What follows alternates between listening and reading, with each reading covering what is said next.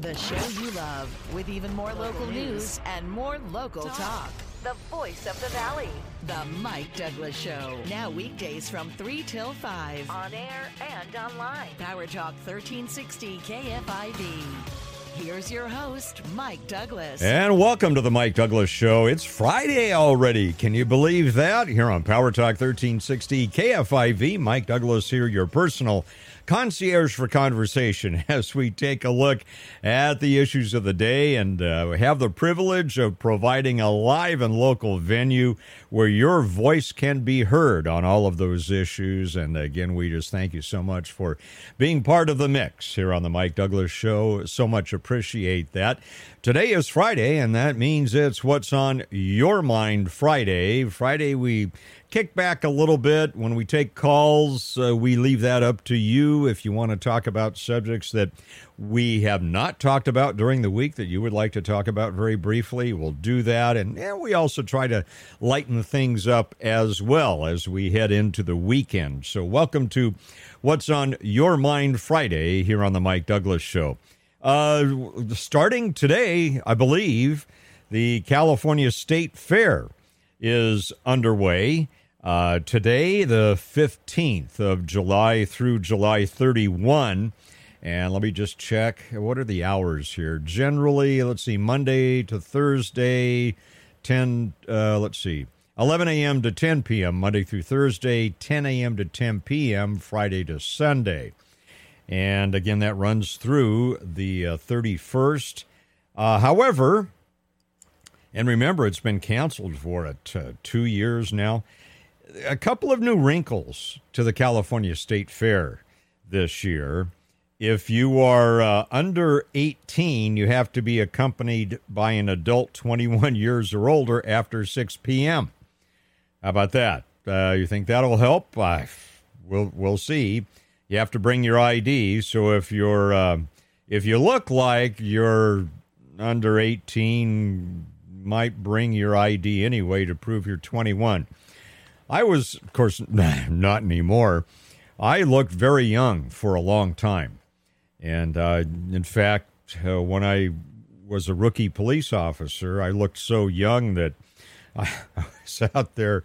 I was at a traffic stop or something with my training officer, and uh, I was back there writing the ticket, and the guy in the car said to my training officer, "Does that kid even shave yet?"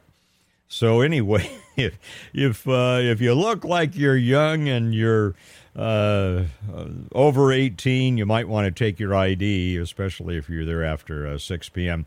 Uh, also, apparently, they're beefing up security. Going to be hundreds of surveillance cameras. You're going to have to have your bags checked. Uh, clear bags uh, are required, apparently, for belongings and you have to walk through a mental uh, mental a metal detector and they said you're going to be seeing noticeable uh, police presence as well. That's good. I'm always for that at these uh, large events. Good good high profile police presence that's always good and it, it does have an effect by the way and apparently uh, there's going to be lots of sanitizing stations to um, to mitigate any COVID 19 transmission as well.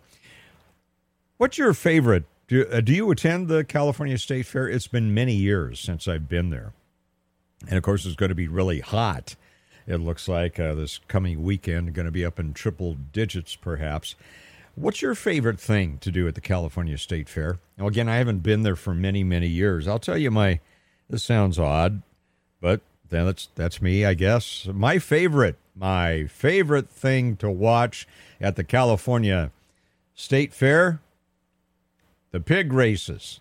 Ah, just cracks me up. Do they still do the pig races? Yeah, they put those little neckerchief things with colors on the on the pigs and watch them race. I don't know if they do that anymore, uh, but that that was one of my favorite events. And of course, my my wife, growing up on a dairy farm in Southern California, likes the livestock, but uh, enjoy the, the county displays as well. Anyway, uh, just interested to you if you have any favorite things that uh, you like at the California State Fair. 209 551 3483. 209 551 3483. So, what do you think about that curfew for uh, people uh, under 18 years of age? You think that's going to help? What are they? Is it gang issues? Why? Why do you think they're doing that? Will Will it help cut down on violence? Will it help cut down on vandalism, uh, pickpocketing? Uh, they don't say what they're trying to cut down on. Do you think it's going to be effective? 209 551 3483. Our number 209 551 3483. Also, coming up, yeah, this won't be until uh, December or uh, September rather. The Emmys. Are you gonna Are you gonna bother to watch the Emmy Emmys? I'm not. I haven't watched an award show for uh, for a long time, and I'm looking over the the Emmy list here, but I don't think they've even cho- chosen the host yet. Uh, Cedric the Entertainer last year, Jimmy Kimmel in 2020. Uh, I don't think they've chosen one. I know I'm looking at the nominees. I haven't watched any of these shows. Now, I have to admit, I don't have time to watch a lot of television aside from news related shows. I'm just looking at uh, lead actors, outstanding comedy ser- series. Haven't watched any of those. Lead actor, nope, haven't watched any of those. lead actress comedy, haven't watched any of those. I'm striking out. Saturday Night Live, there's a supporting actor in a comedy series. I haven't watched Saturday Night Live since probably its first year. Uh, so I'm. I have absolutely no opinions on the Emmys. Probably won't even. Well, outstanding drama series. Have you seen any of these? Better Call Saul, Euphoria, Ozark, Severance, Squid Game, Stranger Things, Succession, Yellowjackets. Haven't seen any of them. How about how about you? you gonna watch the Emmys? Have you are you familiar with any of those shows? I I'm not. 209 551 3483, our number on What's on Your Mind Friday. The only, from time to time, I'll watch a streaming series or a streaming movie. And that's usually because I, I work late and I'll find some time maybe at, uh, you know, from one o'clock to two o'clock in the morning and I can't quite go to sleep yet I, I was intrigued by this Terminal List series. There's seven or eight episodes starring Chris Pratt. Have you watched that at all? Terminal List. It's a uh, Amazon Prime series. I, I, it's one of those things that it, it drew me in, but uh, I have some observations about it as as you compare it to something like Top Gun Maverick. I understand Top Gun Maverick is a is a movie. It's not a television series. But anyways, so for for the drama of Terminal List, I have some I have some thoughts to share with you about that, and and uh, uh as compared to what I think is the the top movie of recent history, and that is Top Gun Maverick. I'll tell you about in a few minutes, but uh, because I want to tell you also, about when you don't want drama. When do you not want drama? You don't want drama when you're trying to sell your home. right? It's already dramatic because home prices are going up, inventory's low, interest rate hikes. That means price fluctuations. So, selling your home now with an aggressive, experienced agent reduces the drama, and it's the right move to maximize your equity. Do you have a growing family? Are you working from home? Do you need more space? That's often the issue. Well, call the agent I trust and recommend. Call Dan Phipps. Dan's proprietary marketing system guarantees multiple offers in 72 hours for full market value, or he'll sell it for free. His home selling program is designed to maximize your sales price. You're in complete control. No costly repairs required, and no long term contracts and you pick your move date. Dan can even find you a new home before you move. Melody in Oakdale knows all about it. She needed to sell quickly, but her home needed a bunch of repairs and upgrades to get a decent price out of it. But she didn't have the time nor the money to do it. Well, Melody called Dan Phipps. He said, No problem, we can do it. And he did. Dan got multiple offers, sold the home for much higher than Melody could have imagined. Call Dan Phipps. He's the man I recommend. I'd hire him to sell my own home. He's the only agent who guarantees multiple offers in 72 hours or it's sold free. So call Dan Phipps, 209 593 1111, or go to danphipps.com. That's Dan Phipps with three P's, D A N P H I P P S. Dot com. And we'll continue with what's on your mind Friday on the Mike Douglass Show, 209 551 3483. We'll talk a little bit about this terminal list vis a vis Top Gun Maverick. I have some observations I want to share with you. We'll be back in three minutes on the Mike Douglass Show on Power Talk 1360 KFIV. A pastor with passion. A minister with manners. Now, back to the Mike Douglass Show on Power Talk 1360 KFIV. And welcome back to the Mike Douglass Show here on Power Talk 1360 KFIV on What's on Your Mind Friday. Our telephone number 209 551 3483. Another thought or, or two about the California State Fair. And I, I'm, I'm intrigued by this restriction on uh, young people under 18 not being able to go to the fair unless they're accompanied by a, an adult 21 years or older after 6 p.m. I'm I'm guessing that it's in response to, and they have in the past. They've had uh, some uh, violence uh, at the fair, shootings, that sort of thing. And I'm I'm guessing they're looking at the profiles. I hope of uh, those particular incidents, and my guess is they're thinking gang members. Don't know that for sure. It's just my guess. So, do you think it's going to work? If if you're planning to attend the fair, do you feel more safe knowing that people who are under 18 years of age will not be able to be there unaccompanied by an adult after 6 p.m. So here here's here's what I see. So all right, they find an adult that's 20 you know, a brother or a uncle or a uh, distant uh, extended family member that's or a friend, I guess, that's 21 years old. I mean, there there are 21 year old gangbangers. There there are uh, OGs, right, that are way up there in age. Uh, so I don't. I'm I'm hoping it helps. I'm not sure it's going to help. So do you think it discriminate discriminates against kids, 18 and, uh, or under 18? Do, do you think this is actually going to help at the California State Fair? Uh, Las Vegas, if you remember, and this, this came down, what, uh, a little bit after July 4th. I think it was maybe the 7th. Uh, Las Vegas Mayor Carolyn Goodman is uh, thinking about a potential curfew uh, in um, on Fremont Street. Well, in Las Vegas, but because of a Fremont Street experience. By the way, you've been there.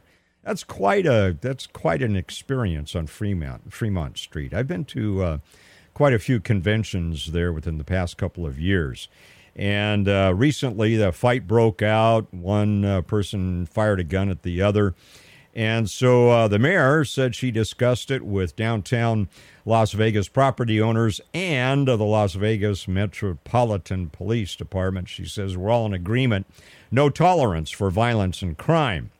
And uh, so they've committed to an increased law enforcement presence. I think that works. Anytime that you have a high police presence, high visibility, high visibility is a great deterrent. Of course, how do you do that with budgets the way they are? But high visibility of uh, police is a is a great thing, and I I'm always happy to see that uh, wherever wherever I am. So, do you think that's going to help? Do you think it's just going to discriminate against young people? Will they find a way around it? I mean, I can imagine them finding someone who's 21, uh, 21. They come to the gate, they check in, and uh, they separate and may not even see each other for the next couple of hours. Uh, not not being critical. I'm just trying to be uh, be a realist uh, on this. What do you think? 209 551 3483 planning to go to the fair? What was your experience, your last experience at the fair? Uh, aside from it being hot, my last experience quite a few years ago was very good. I enjoyed it. Again, the pig races. Just love those little pig races. All right. Also, uh, we're talking about the Emmys uh, coming up in September.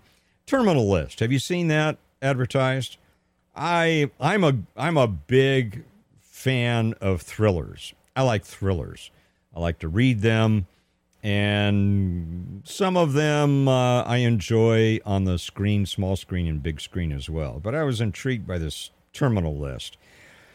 Here's what I found. I, I found it to be very dark. Very dark. I think the F bombs were overdone. I don't like gratuitous uh, language. Uh, graphic violence, I think that was overdone. But on the positive side, I think it was good plot. It talked, uh, and I'm not going to uh, mess this up for you if you haven't seen it yet. I'm not going to ruin it for you. Uh, but there's an issue of government government corruption, or at least the uh, perception thereof, and uh, the frustration over how to deal with government corruption that's out of your control. Can you relate to that at all? Government con- government corruption that's out of our control. Seems to me that's a theme today. That's what intrigued me about uh, about this. And I always uh, I do check out reviews because I figure if the critics don't like it, I may. Rotten Tomatoes, uh, they gave it a 40% score. Uh, the audience gave it a 95% score. Uh, again, I it, it the the tension of it intrigued me a bit because especially early on there seems to be a, a, a question about Chris Pratt's character, Mr. Reese, as to whether or not because of PTSD he's imagining things or they're really happening. I found that to be very intriguing. But again, on the on the negative side, too dark for me. Really didn't like the language, the graphic violence. I think we uh, could have done without. On the positive side, I'm looking at Top Gun Maverick, though, but uh, there was tension there. It wasn't necessarily government corruption that worked into the plot, but it was government dysfunction within the military. My dad was uh, in the U.S. Navy Reserves for oh, just over 30 years, I think. I understand the military, all of his stories. But I think uh, in, in Top Gun Maverick, there was an appropriate response to it. And in, in terms of violence, whereas Terminal List had very graphic violence, and again, I won't do any spoiler alerts for you, but I thought it was a little bit overdone. I don't have to see all of that. Uh, but in, in Top Gun Maverick, and and I could be wrong on this, but when the uh, enemy planes were shot down, it was very interesting to me. I believe that all of the pilots in the enemy planes, you couldn't see their faces, and I don't know whether that was by design or whether that was intentional to remove some of the um, trauma of being shot, watching people being shot down. It was very interesting. You, you could see the goggles and you could see the, the face shields, but not the uh, the actual faces of the people being shot down. So anyway, uh, on the uh, Douglass scale of one to ten, I would give Top Gun Maverick a twelve. On uh, Terminal List, uh, I'm uh, I, I would say in terms of the potential uh, of the plot. I'd give it an eight plus. In terms of the graphic issues involved, mm, I don't know. I'd I'd give it maybe a, a two or three. I just think it was unnecessary. So that's uh, that's my review for whatever it's worth. And again, the Emmys coming up. Uh, by the way, Terminal List is not on the Emmy list. Probably didn't make it uh, in time to be on the list. I have no idea. I haven't watched any of the any of these shows on the Emmys, so I'm not going to be watching uh, the Emmys either. I've given up on award show. Don't watch the Academy Awards, the Oscars either. All right, we'll be back in five minutes on What's on Your Mind Friday, 209 551 3483. Again, coming up after news, weather, and traffic. The Mike Douglass Show. Now, weekdays from 3 till 5 on Power Talk 1360 KFIV. He's got issues. Let's talk about it. The Mike Douglas Show on air and online. Power Talk 1360 KFIV. And welcome back to the Mike Douglass Show here on Power Talk 1360 KFIV. Mike Douglass here, your concierge for conversation. And I want to uh, talk a bit about uh, an incident that occurred, uh, well, yesterday afternoon. Uh, Modesto PD, uh, another officer involved shooting there, this in the 1400 block of Entrada Way. Uh, again, there was a report of a family disturbance. As we've mentioned many, many times, one of the most dangerous calls to go on, from my recollection, was always either a domestic dispute or a family disturbance. Uh, because one of the one of the dynamics of a, of a family disturbance is that when a third party arrives, it is often the case that people turn on the third party, and that's uh, that's not uncommon. And in this case, uh, not apparently officers responded uh, again to the 1400 block of Entrada Way last night. Uh, they encountered uh, an adult male subject uh, who matched the person uh, referred to in the call in the front yard of the residence. When the officers contacted the subject, apparently he was uncooperative. And during the interaction, apparently it led to an officer involved shooting. Uh, subject was taken to a local hospital where he died uh, as a result of his injuries. And as is normal, as is normal in this type of um, an incident, not a lot of details at this point, and that's not because they're hiding details, but you need to conduct an investigation and make sure that all of the in, all the steps of the investigation are done as pure as possible.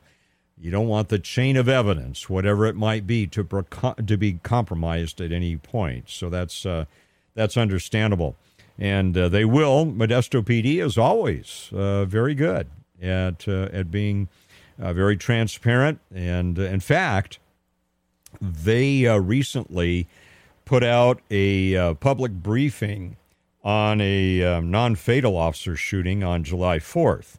I think we uh, we mentioned that uh, around the time of the uh, of the shooting. I would encourage you, whether you live in Modesto or not, Stanislaus County or not, I would encourage you, if you have the time, to take an hour. Now, why an hour? Well, because the public briefing on YouTube takes a little over 55 minutes, I think. Now, why am I encouraging you to look at this? It is because you get to see how professionally Modesto Police Department handled that situation. And one of the dynamics that I think is very interesting about this July 4th shooting. Now, in this case, the officer uh, was stabbed. Uh, he in, had some uh, minor injuries, apparently. Uh, the suspect was uh, shot by the police while he was attacking the officer. Uh, those wounds were not fatal, and it, it's good that uh, neither the suspect nor the officer uh, received fatal injuries.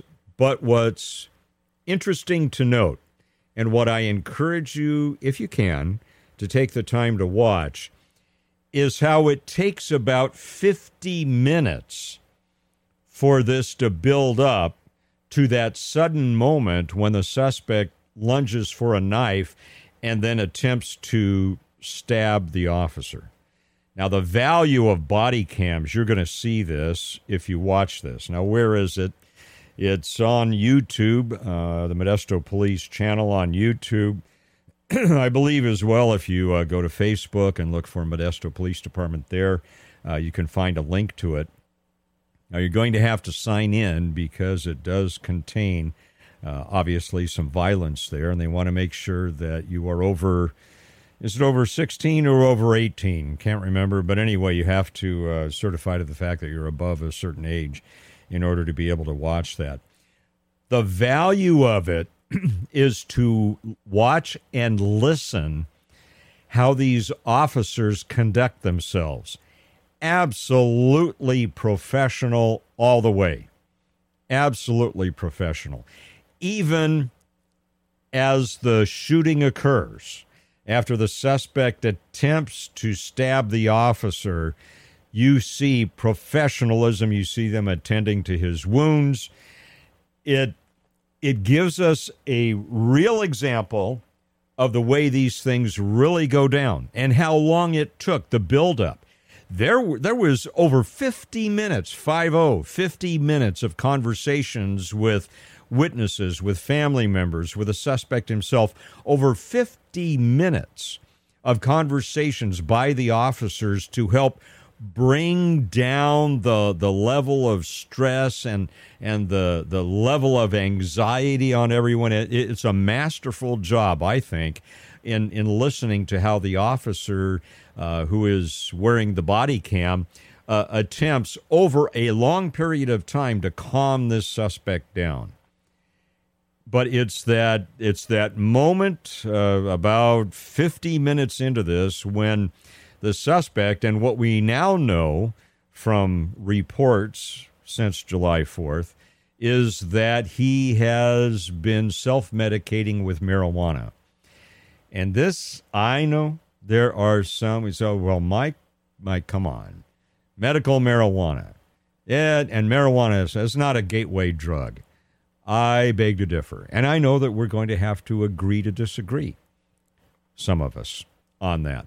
Uh, I go back and we've replayed this interview two or three times over the past year and a half on the Mike Douglass Show. Our interview with Dennis Whitman, uh, who is uh, now with the Lord, but he was the uh, director of Teen Challenge for our area.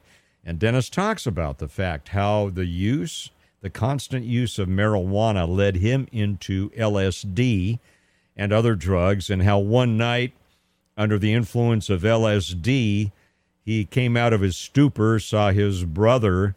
Uh, he followed a trail of blood, found his brother stomped to death, and it turns out that it was Dennis himself who had stomped his brother to death in this LSD ridden stupor. So, I remain convinced that marijuana can be, not always, but certainly can be a gateway drug. Now, in this case, it appears to me anyway that uh, the the suspect here had been self medicating on marijuana when he should have been taking the medications that had been prescribed to him by healthcare professionals. The other thing, and, and by the way, it, it gives you a realistic sense of how these things actually go down. Hollywood gives us a unreal an unrealistic sense of how these things happen. The, these things don't happen uh, open and shut within an hour. Uh, they they they take time to develop. And again, whether or not you live in the Modesto area or Stanislaus County, I encourage you, if you can, to take some time to watch this. Again, it's on Modesto PD's uh, YouTube channel. And if you go to their uh, Facebook page or you have a, a Twitter account, uh, there's also a link to it there. I will not give you the link.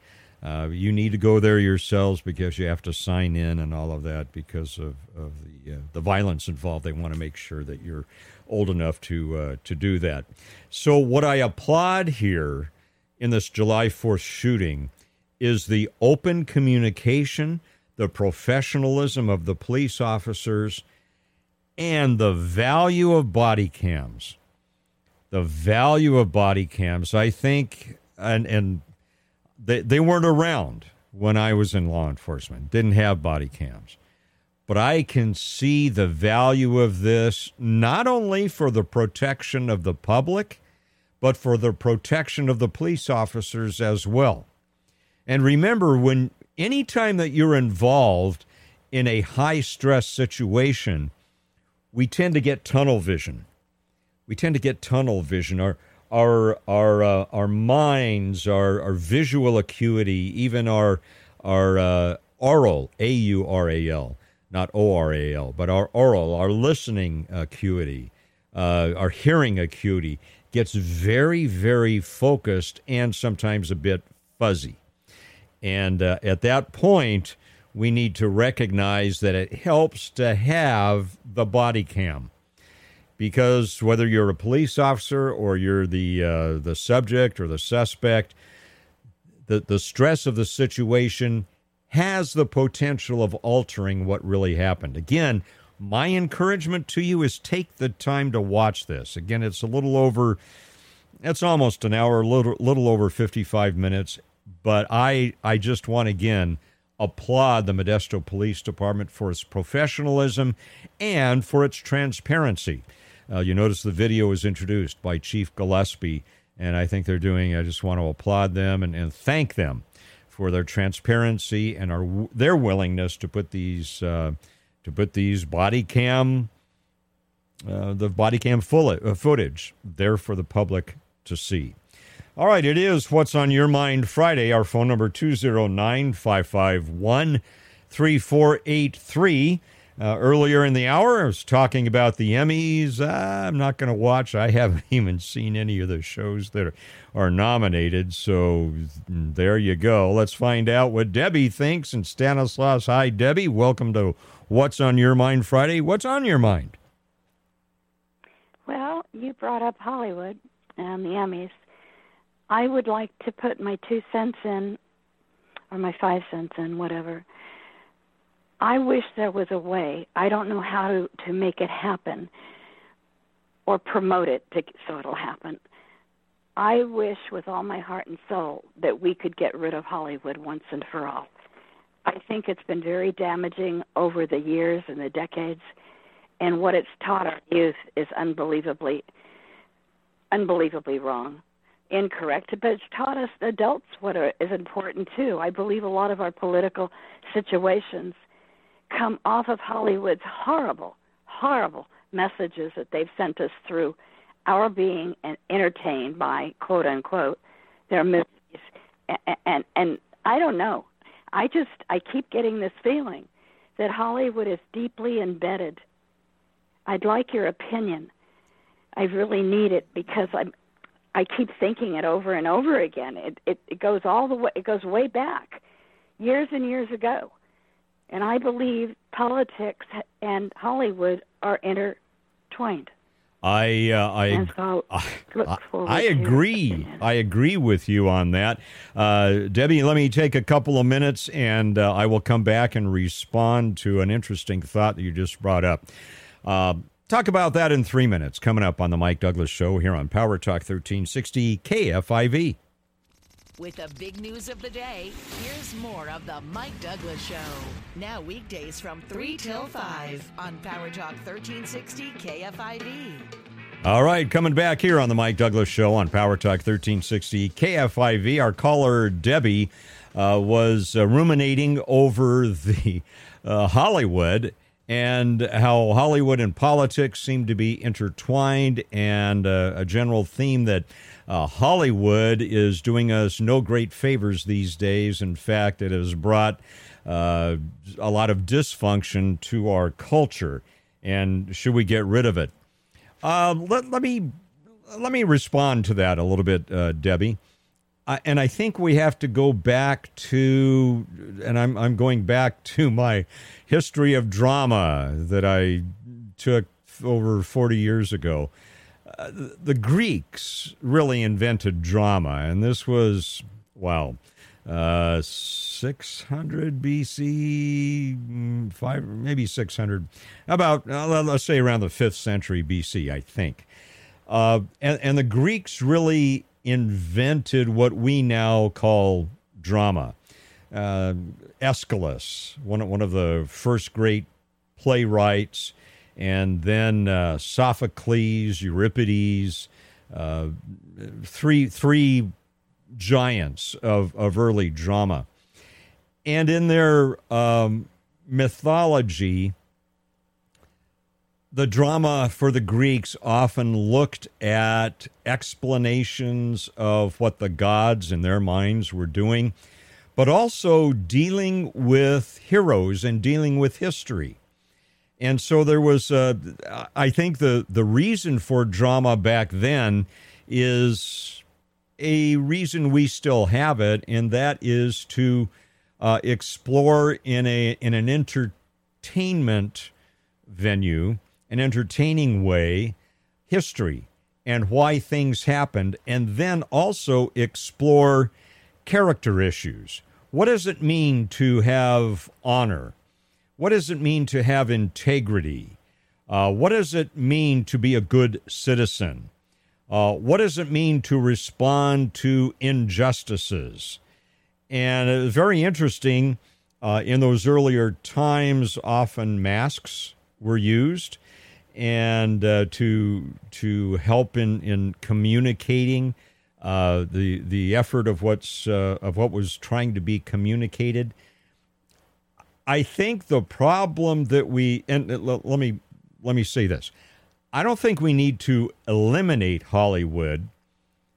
What I would like to see are people with honesty and integrity to infiltrate Hollywood. And they're there. They're there. For uh, many years when I was in Southern California, I was involved in a tangential way with Hollywood.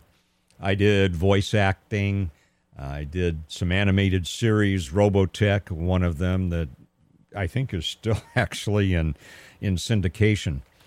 And what I found is there are actually a lot of good people in Hollywood. Unfortunately, there are a lot of not so good people who have a lot of money and have a lot of influence. And they tend to be the tail that wags the dog, so to speak. And I think over the over the years, Hollywood has descended into a very destructive influence. Now think back. Think back. Anybody remember the Sherlock Holmes series with Basil Rathbone? Who was what? Was it Nigel Bruce? Was that his name that was Watson? Anyway, Basil Rathbone. And and I and this is coming out of the World War II era. If you go back and watch those, you may think, "Oh, Mike, those are kind of cheesy. That kind of flag waving messages there." Well, yes. Absolutely. Hollywood was using drama to say to America, we need to stand for what's righteous. We need to stand for what's true. And as as we looked at Sherlock Holmes, Basil Rathbone, uh, solving these crimes, and uh, and I'm not going to go into the history of, of the author of of the Sherlock Holmes uh, series, but he was an interesting character as well. No, won't go into that now. The point being that there was a moral underpinning attached to Hollywood at the time.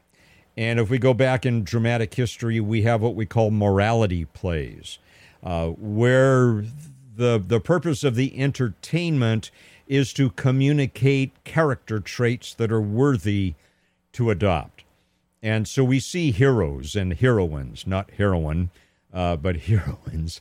And that, I think, is the healthy aspect of entertainment.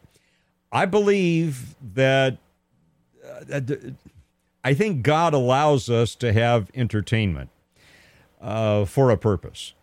And, and that is there are times when we need escape and in the best in the best days of entertainment it's about communicating what's good. It's about communicating good, triumphing over evil. It's about character traits that are worthy to emulate. Uh, we talked earlier this week about uh, truth. We talked about role models. What kind of role models would you like your uh, your children or the or young people under your uh, spheres of influence? What role models would you like them to emulate? Well, that was the that was the purpose of entertainment for a long time. What Hollywood has done is the decision makers, the money people, is Hollywood descended into pandering to the more base desires the narcissistic desires of the audiences. And in many ways, I think Hollywood now reflects a lot of the character flaws of the people who write the plays, who write the television shows, who write the movies. So I, I believe that we need entertainment, but what we need most of all in the entertainment industry right now is for people of character, people of righteousness, people of honor, people of integrity, people of honesty to infiltrate that industry. And like I said, when I was in LA and, and doing some voice acting in Hollywood, the people I connected with by and large were good people. And we I remember doing Foley. That's the when you do crowd noise and and background voices and such. I remember sitting on the floor up till 1 2 o'clock in the morning uh, with some guys, and, and we, we spent all night doing crowd voices. We had a great time. And, and nobody was trying to uh, promote uh, dysfunctional things. And I think there are a lot of people in Hollywood right now who are of good moral character, but they're trapped in an industry that is trying to do away with that and to popularize quite the opposite, the dark side, if we could put it that way. So, uh, Debbie, I, I'm, I'm making a very long response to your very short question. I don't desire to see Hollywood go away. What I desire is for people of character to infiltrate Hollywood and to bring back good things, good messages, to television shows, to movies and such. Again, I, I go back to the Basil Rathbone Sherlock Holmes. It seems cheesy now, but it had a purpose then, and that was to rally Americans to stand up for what's right. Wouldn't you love Hollywood to do that again? All right, we'll connect on some other issues on What's on Your Mind Friday coming up in five minutes.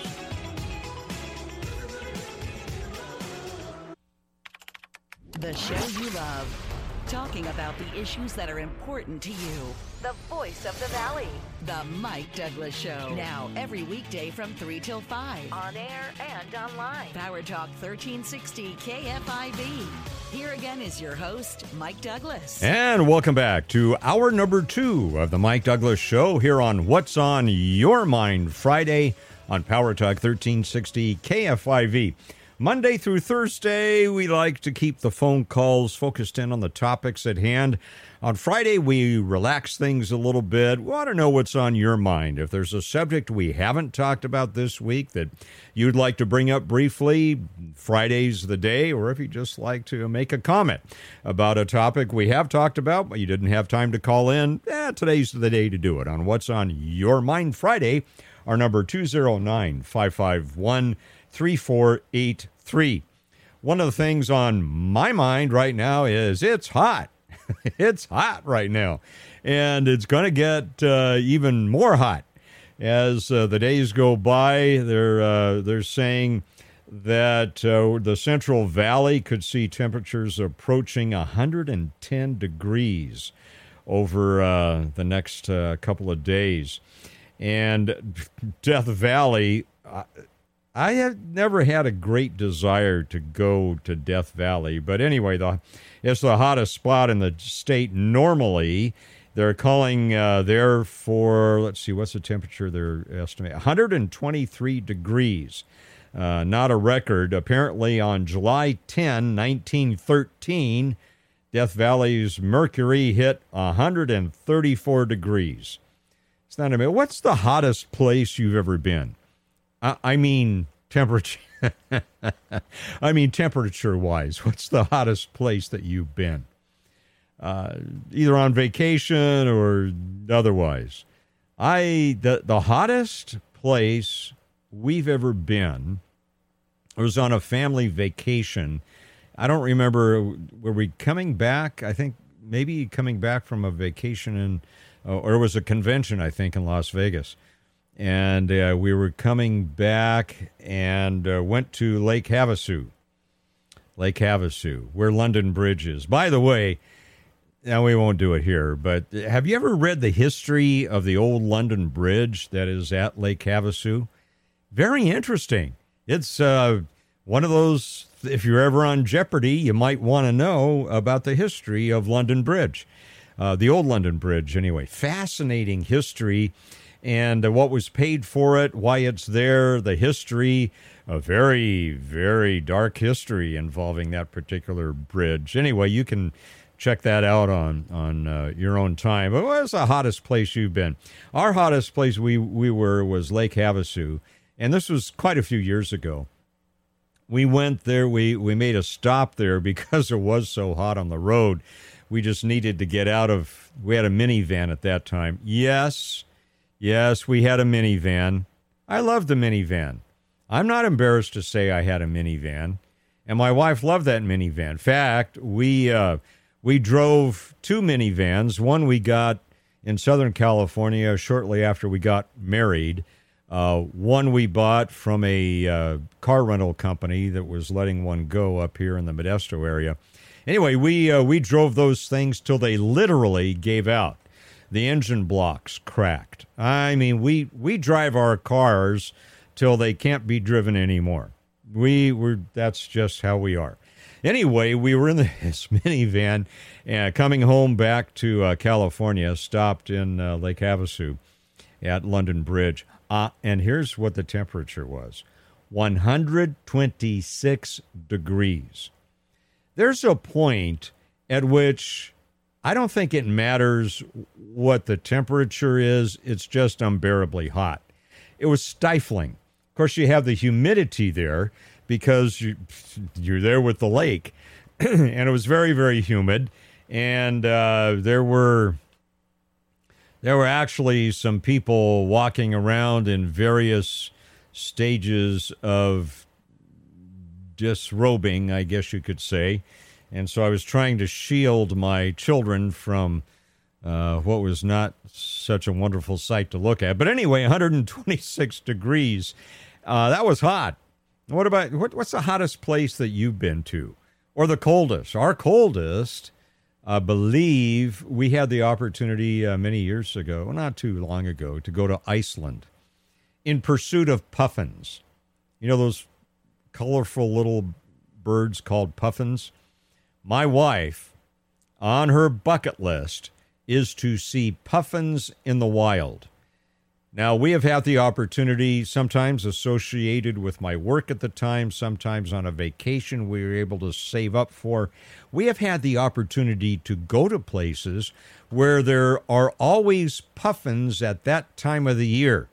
Every place we've gone, Iceland, Ireland, some other places as well, where the puffins were supposed to be there, the puffins apparently have a network and they know when my wife and I are coming, and apparently a notice goes out on the network.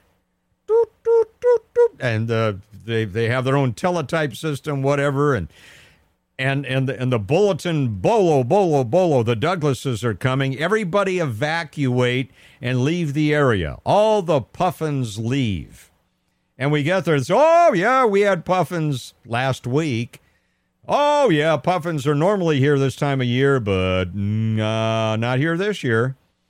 So, I, in fact, just a, a, quick memory there, and this is my mother, and, and she's went to be with the Lord several years ago. My mother was not fond of boats, and this dated back to my, my dad being in the U.S. Naval Reserve for uh, 30 plus years. Early on, and I think I was maybe Whoa, I don't. I was in elementary school anyway. I can't remember exactly how old. Anyway, the uh, they would have, and I can't. Re, I think the uh, the the ship he was on was the USS Vammen, if I remember correctly. Anyway, I think it was it a destroyer. I don't remember. Anyway, they would have what they call family cruises, where on on uh, the active the two week active duty, uh, the sailors could bring their families on for a family cruise. And so we would get on uh, the ship and they take us out into the water. This was out of Long Beach Harbor, uh, by the way. So they took us out. So my mom and, and I and my dad, we were there for this family cruise. And there was this kid, probably 17, 18 years old, uh, the son of one of the sailors, and he's leaning up against, uh, I call it a railing. It was, it was wires, actually, that, that stretched around the side of the ship. And unfortunately, and this is not too far away from us, a cotter pin failed as this kid was leaning ag- up against this wire barrier. The cotter pin failed and the fence fell down and the kid went overboard. All of a sudden, the the speakers on the ship are blaring man overboard man overboard and the sailors are running around and they're yelling at us to get out of the way and and they're climbing up the uh, the the ladders and they're thrown out uh, you know the little life th- life things and and uh, they're getting ready to uh, go out there with a with a boat and the kid was very smart and this is remember this is a navy ship big propellers he knew enough to swim away from the propellers. And so he was he didn't swim towards the ship. He was sharp enough to swim away from the ship, get away from the propellers. And uh, they were uh, able to throw him a life ring and and uh, haul him back in in another part of the ship. But anyway, that soured my mom on ever going on in a boat again. Well, we have uh, I have a distant cousin who still owns family property in, in Ireland, about 400 acres.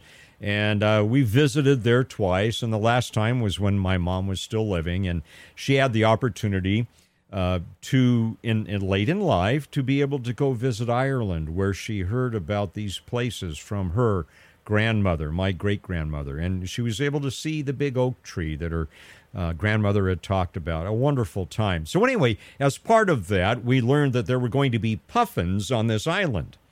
And so we coaxed my mom into going in this little rowboat out to the island where the puffins were. My mom was shooting daggers at me. We had a very good relationship, my mom and I, but she her, her, eyes were shooting daggers at me, and it was not exactly calm weather the seas were a little bit testy. And uh, so there were swells. We were in this boat. My mom turned about 50 shades of green as we're approaching this island, and the boat's, this little rowboat's going up and down, up and down. So we get on to the island and we say, We're here to see the puffins. Oh, the, the puffins didn't show up this year. Boy, was my mom not happy with us. Anyway, we're still in pursuit of puffins. My wife is still doing the research, and eventually, before we leave this planet, we're uh, hopefully going to see puffins in their natural habitat. Now, she's seen them in zoos, but that's different. We're looking for the puffins in their natural habitat. So, what about you? What's the hottest place or the coldest place that you've been to? And we'll also talk about some other weather related issues that I think you'll find interesting coming up in three minutes. Here on The Mike Douglass Show on What's on Your Mind Friday, 209 551 3483. Back in three minutes on The Mike Douglass Show on Power Talk 1360 KFIV. On air and online. Take the Mike Douglass Show with you with the iHeartRadio app. Search 1360 KFIV. And we're back with What's on Your Mind Friday here on the Mike Douglass Show. Our telephone number 209 551 3483. What's on Your Mind Friday? We've been talking about some of the hottest places we've been, not in terms of entertainment, but in terms of the actual temperature. Talked about the fact our as a family, our hottest experience was at Lake Havasu, 126 degrees. Anne sent in a message here. She remembers uh, back in uh, 1957 in Modesto, she was going to school, 112 degrees. And that was uh, as just as school was starting, apparently in September. That that's hot. Uh, what about you? What's the hottest place you visited, or the coldest? 209 551 3483. Not always a laughing matter, by the way. Did you know that there's a bill right now that would require all U.S. Postal Service vehicles to have air conditioning. Apparently, Congress is looking that again at that again, and it was put forward by California Democratic Congressman Tony Cardenas. Apparently, uh, there was in 19, in uh, 2018 a mail carrier in L.A. 63 year old female was found dead in her USPS mail truck. Uh, didn't have air conditioning. It was 117 degrees that day, and they said apparently she had died of heat exhaustion. So, a bill before Congress apparently to uh, mandate air conditioners in those little USPS trucks. I was uh, saw our uh, mail carrier the other day uh, very very wonderful lady, and uh, she said, "Yeah, it's it's really hot." And of course, they have the they have the uh, windows down, or know, the the doors off and the windows down, whatever. And UPS, uh, I think I don't think UPS has air conditioning, do they? The UPS drivers. I uh, I trained with UPS for a week. I was looking at a possible career with them and decided not to pursue it, but uh, there were no there was no air con- there was no air conditioning in the U- U- UPS vehicles at that time either. Uh, so anyway, uh, not a not so funny uh, story about the heat and a, a bill before uh, Congress right now in terms of uh, beating the heat. I, am sure all the USPS postal carriers would love to have air conditioning. I'm not sure how that would work in the in those little vehicles. I think it might overtax them, don't you? Uh, overheat. I mean, those are pretty basic uh, vehicles. But anyway, we'll we'll follow that and uh, and see how uh, see how that proceeds uh, through Congress. All right. Let's go back to the phones on What's on Your Mind Friday. Our phone number 209 551 3483 209 551 3483. Uh, let's talk to Donnie in Oakdale. What's one of the hot places you've been? Uh, well, hey, Mike. Just first of all, I want to let you know I have your number on speed dial, so okay. uh, on my phone. So I listen. Uh, that's how often I listen to your your show. But um, the, probably the hottest place I've been. I used to drive a truck uh, over the road, uh, and um, I've, so I've been to every state in the lower 48, and um, I've been to quite a few places. I I, I want to say Texas, but the the hottest place that I've ever been that I can remember that was just it just blew me away. I pulled into uh, Quartzsite, California, mm. and uh, which I never understood how them people the the the rock hounds have the, the rock show down there. Yeah. And I I never could understand it. I pulled in there at the pilot uh, over there. Uh, uh, it was midnight. It was a little after midnight, and you know I'm in my air conditioned truck, and I'm figuring, okay, it's going to be cool, you know, outside or cooler. And I opened that door, and it was like a hair dryer hit me. It was 104 at midnight that night. I I don't remember what the temperature was that day, but uh, yeah, it it, I, it just it was like a hair dryer. Um, I remember one time I was in Bakersfield and it was 120. Um, I don't doubt then, uh, that. and the coldest in Bakersfield, not at that? all. Go ahead. What's the coldest place you've been in?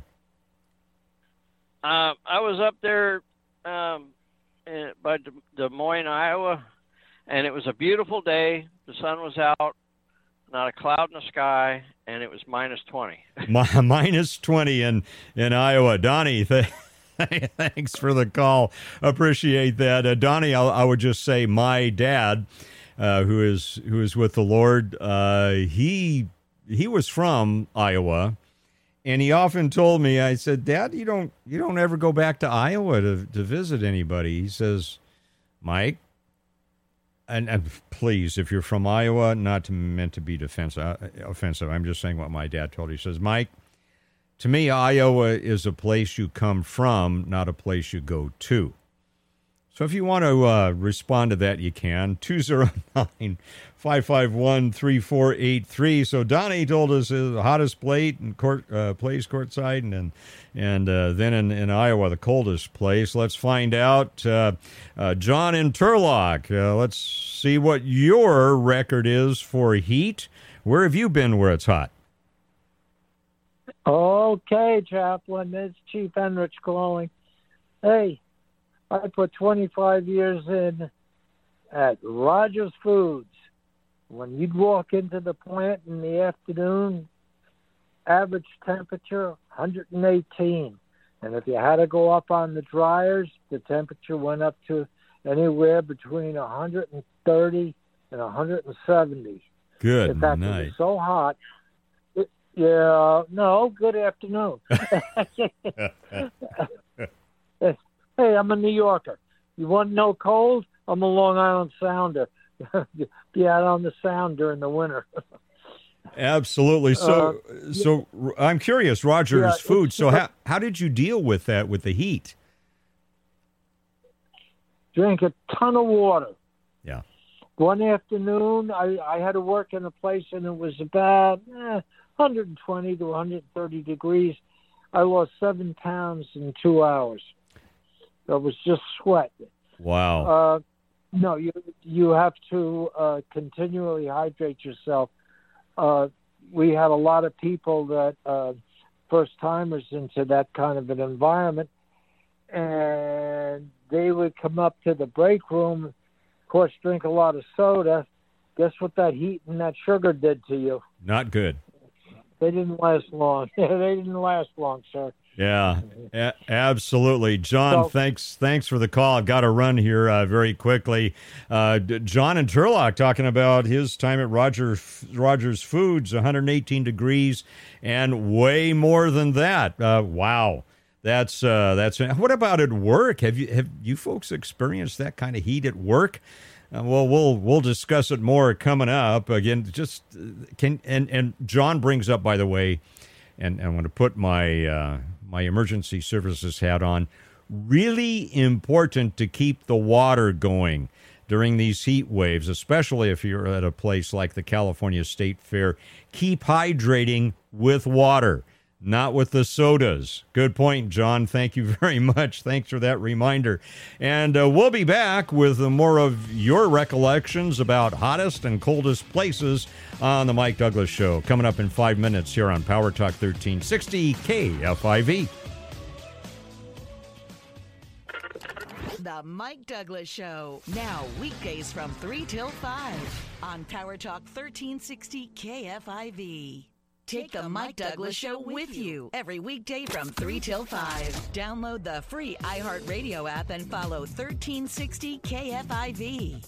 And welcome back to the Mike Douglass Show here on Power Talk 1360 KFIV. Thank you so much for joining us today on What's on Your Mind Friday. We've been talking about what are some of the, the hottest places we've been and the coldest places. So let's go back to the phones 209 551 3483. 209 551 3483. Several of you in the queue here. Let's go first to Kathleen in Oakdale. Kathleen, what's on your mind today? Well, what's on my mind is that uh, Governor Newsom's generation has shut down uh, the water vapor uh, pipeline. There is a water vapor pipeline. Uh, it's where direct sunlight hits uh, water and produces uh, water vapors, and that water vapor leads to rainfall. And when uh, it leads to rainfall in big trees, Calaveras Big Trees, which is a park, um, and then it also Mariposa Grove, which is a park, and then uh, the Sequoia National Forest also is a, is a park, and then um, it bottlenecks that precipitation that that falls there bottlenecks and produces precipitation over the co- coastal ranges, which also have uh, these uh, uh, let's see Sequoia uh, forest, uh, these Sequoia tree forest, and uh, anyway, so they've all the pipeline has been shut down because there's no the water the water vapor makers are not there and at a time when we have more direct sunlight than ever. If you when you measure the the amount of direct sunlight we're getting as a as a measurement, we're getting more direct sunlight than we used to get a hundred years ago. This not on Earth. This location on Earth is this. Uh, uh, latitude on Earth is. And uh, okay. uh, just so anyway, just or, just so I understand a little better, when you talk about the water vapor makers, are you talking about, for example, the sequoias? Are you talking about the the trees? What what is the water vapor maker? Uh, it can be a, pl- a floodplain. Okay. And it can be uh, trees, and some trees uh, put more water vapor up than others. And um, okay, so um, the uh, anyway, so this the the biggest grievance I have in all this is that they never did measure uh, the precipitation that came from the water vapor that we had here, and that's one of the reasons why it was so easy for them to shut it down and to shut it down without even uh, addressing it and addressing uh, the grievances that people kept making up that uh, bringing up that you can't shut down the orchards here because that's going to cut down the rainfall in the mountains. And all of that just fell on deaf ears and has fallen off into silence. Like the song, um, what is that song? Uh, Wells of Silence um, by uh, Paul Simon. The, the sound, name? sounds of sounds, sounds of silence. Yeah. Uh, well, that's interesting. Uh, the the, uh, the the destruction of water vapor makers. Well, I, we'll, we'll add that. And uh, Kathleen, thanks for the call. I want to make sure we get uh, time for uh, the rest of you who are waiting as well online 209 551 3483. Let's go to Rick. Uh, Rick, what are your experiences with hot and cold? Were you were you talking to me? It's yes, Greg. sir. Yeah. Anyway, yeah, it's Greg. Anyway, I'm down by in Kingman, Arizona on my way to Phoenix, also known as Hell. supposed to be 116 degrees tomorrow, and I got to be outside training, so it should be fun. Um, but the hottest I've ever been was in Havasu, 124 degrees, and that was like five years ago during spring break. I was not on spring break, but it was going on down there, and why anybody would do that to themselves, I have no idea. I I got you, uh, Greg, and my apologies for uh, calling you Rick. Uh, you can call me Fred. Okay, so I no, no, no problem. You'd be amazed how often I get that. oh, well, there we go, Lake Havasu again. Yeah, that that is a hot yeah. place to go. Okay. Absolutely, Rick. And thank- now the coldest is kind of an inter- yeah. The coldest is kind of an interesting story. I used to travel a lot on business, and one time I had a trip planned to go back to New England to uh, St. Johnsbury, Vermont. And I called the people back there and I said, What's the weather like? What should I wear? They said, Oh, it's been in the mid to upper 30s, no problem, just bring a light jacket. And I said, Okay, no problem. So I show up and it was 32 degrees. Oh. That was at about 6 o'clock at night. And the next morning I wake up, there was um, six inches of snow and it was 32 degrees below zero. Oh. Oh. Yeah. Not not so good, I'm Rick. standing out there in my windbreakers. Yeah, I'm standing out there in my windbreaker, scraping windows and just shivering like crazy. Oh my goodness. Well, uh, hey, Rick, stay. Uh, Rick, Greg, Oh, Greg, oh, stay safe out there on the highways, and thing. Thanks If- for uh, thanks for you wanna- checking in. Really, uh, really appreciate it. Got to run here very quickly. Make sure we can uh, squeeze in Ed from Lodi here. Uh, Ed, uh, what's your experience? Uh, uh, Rick is giving us some extremes there. What about you? Hot and cold. Well, um, uh, the hottest, I grew up in, in Red Bluff, California, and we used to compete with Death Valley. And I remember, I think around 1977 or so, we had about two weeks where the temperature never dipped below, you know, the high never dipped below about 105, and, and several days it was above 120. And we had a pool that my dad had built, and that pool got above 95 degrees. It was so hot for that long a time. And uh, uh, I, I also have a, a work, a couple work experiences. One is uh, I, I, I was in a classroom and my air conditioner broke, and it was like the third day of school, and uh, we it got to be about 97 degrees in my class, and those kids were amazing. I was really really proud of them. Uh, uh, if they they were kind of troopers, no one complained. It was pretty amazing. Um, and I've worked in lumber mills where it definitely got well above 120 and even 130 degrees at times. But the coldest I've been in is also in California, and that um, that was in Quincy, California. We'd had a blizzard uh, the night before, and uh, I got up the next day. It was clear as a bell, and it lit, felt pretty nice. And I looked at the thermometer, and it was 11 below zero. Oh, oh, not not good. Ed from well, Lodi, like when it's that, like like Greg giving when, us uh, when, two opposites there. That's incredible. Yeah. When it's that cold, you don't feel it though because there's no humidity in the air, Yeah. and until you touch something or breathe, you don't feel it. Yeah, absolutely. Ed, thanks for the call. Appreciate that. And that, what what about this saying up here? Uh, I never. Again, I grew up uh, in the San Gabriel Valley, uh, down east of uh, Los Angeles. That's where I grew up. Uh, never really heard this down there, but I've heard a lot up here.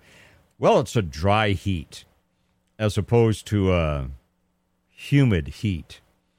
Do you, do you buy that? Do we do we is it just a dry heat? I I've got a brother-in-law in Florida and he's he he holds to the fact that when he visits uh, the Central Valley here in California, it it's a more stifling heat to him than it is where he is in Florida. Now, to me, Florida, it, I've been to several conventions there. We visited him from time to time. Those times when I visited conventions, unfortunately, they were in the, in the middle of summer. There's no point in taking a shower in the morning. You walk outdoors and you're wringing wet again. Uh, that that kind of humidity just uh, just doesn't uh, make it for me. So we're talking about your experiences, and uh, thank you, uh, uh, G- Greg, for for your comments, and, and for Ed as well. And and I, I'm just thinking, are there other places you've been where you've had extreme weather? I'm thinking about Ed's comment, being a teacher. These days, would they cancel school if we had those types of extremes? Did don't you think we we used to be a hardier people than we are now? Have we gotten soft? Have we gotten to the point where we we have become so accustomed to the air conditioning and and being comfortable that we're not willing to plow through extremes anymore? Our number here 209-551-3483. Mike Douglass show continues in 3 minutes here on Power Talk 1360 KFIV. You're listening to the Mike Douglass Show, the voice of the valley. Power Talk 1360 KFIV. And welcome back to the Mike Douglass Show on What's on Your Mind Friday. Our phone number here 209 551 3483. On Fridays, if there's a topic you haven't been able to talk about or we haven't talked about this week, welcome to call on Fridays and uh, we'll we'll listen to that with attentive ears at 209 551 3483. What's on your mind Friday? Uh, on your mind, are you going to be traveling soon? Are you going by air? Well, a flight attendant by the name of Kristie Koerbel a couple of days ago uh, did a little op ed on her. I think she's been a flight attendant for a long time. Uh, to dos, recommendations to those of us who will be flying, uh, perhaps to vacation destinations this summer. First of all, she says go early. If you're on a cruise, leave the day before, uh, but go early. All right. And then always fly direct. Well, good luck with that. We're going to be, uh, my wife and I, attending a conference very soon. Can't get a direct flight there. Since the pandemic hit, it's almost impossible for us to get a flight to where we want to go, a direct flight. In fact, the where would where was we trying to? I can't remember where we were trying to go, but it was like to visit someone in Idaho or something. Anyway, no, I it was like 13 hours It's not 13 hours to Idaho. But because there were no direct flights, we had to go here and then make a connection there, blah, blah, blah. Good luck, always fly direct. Has she tried to book a flight lately? Uh, and then she talks about layover layovers. Now this is this is good. This is good advice. Allow plenty of time if you have a layover. She says a one hour layover not enough uh, anymore. Thirty minutes not a chance. And uh, she's saying three hours is uh, is is a good uh, buffer zone there. I, I agree with that. Always allow, if you have connections, allow plenty of time fly as early in the day as possible. Again, with so many flights being canceled, I don't know about you. Have you found it hard to try to get an optimal time to leave and then get a flight direct? It's almost impossible these days. Uh, download the app of the airline uh, for which you are flying. Well, yeah, I normally do that. Uh, think twice about the cheapest fares. You got to be kidding. She must have a lot of uh, disposable income. Flights are full, she says. If you buy, buy the cheapest, cheapest seats, you may not be able to sit with your family. Says so when you purchase your ticket. I've had that happen, by the way, my wife and I, flying together in economy and on long flights. Uh, we we've online. Have you ever done that? Have you ever ra- made reservations online with your spouse or someone else you're flying with, and it's a long flight, and and you do your due diligence way ahead of time. You book the flight, you get the seats all set up, you book them online, and and then you get there, and they say, "Oh well, your your seat is in row 18." And your seat is in row 22. Well, wait a minute. When we booked it, we booked them together. Well, yeah, but those things change. That drives me nuts. What's the point of making your reservations online ahead of time, doing your due diligence, if they're not going to honor that? That absolutely, to me, at, at what we have to pay to fly, I just think that's abhorrent.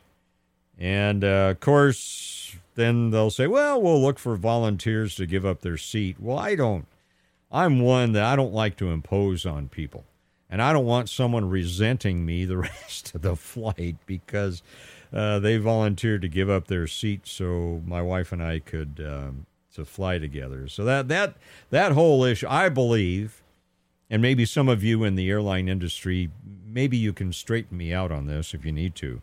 I believe if you make reservations online ahead of time, they should honor your seat assignments. But I'm not in charge. Pack smart, she says, don't be, quote, that guy, end quote. Uh, that means, I think she's talking about carry on luggage. Uh, we normally try to use all carry on luggage and we're my wife is a expert packer. She she does the packing. She is really good at that. And we found these little um, what do you call them? I I can't think of the names right now, but uh, they are uh, they have a net on them, and they're cubes. They're called cubes. These cubes are great because they they expand a little bit, and you can stuff a lot of clothing into a cube and then you compress it and you zip up that cube and it keeps the clothing really tight together. And we found that we can we can put a lot of extra clothing if we need it into carry-on baggage by using those cubes. Have you used those before? Our telephone number 209-551-3483. Again, it's called a cube. This is one of the great uh, things that uh, my my wife has found over the years. Those those cubes are absolutely incredible. Highly, highly recommend them. So pack smart. This uh, flight attendant says you don't want to be there. You don't want to be the one who's trying to make your carry-on lighter while you're holding everybody up in the line. Yeah, we we don't. If this go back, this goes back to uh, was it Greg's call not too long ago? Bring a sweater bring a sweater. She says, Here's a flight attendant secret. We sometimes keep the airplane cold intentionally.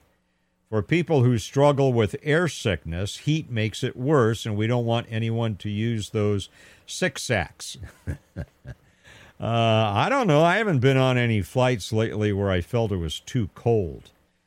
Uh, but anyway, so bring a sweater for the flight. And uh, I always assume that wherever I'm going, the weather's going to be a little bit different than we uh, anticipated. So I, I try to always be prepared.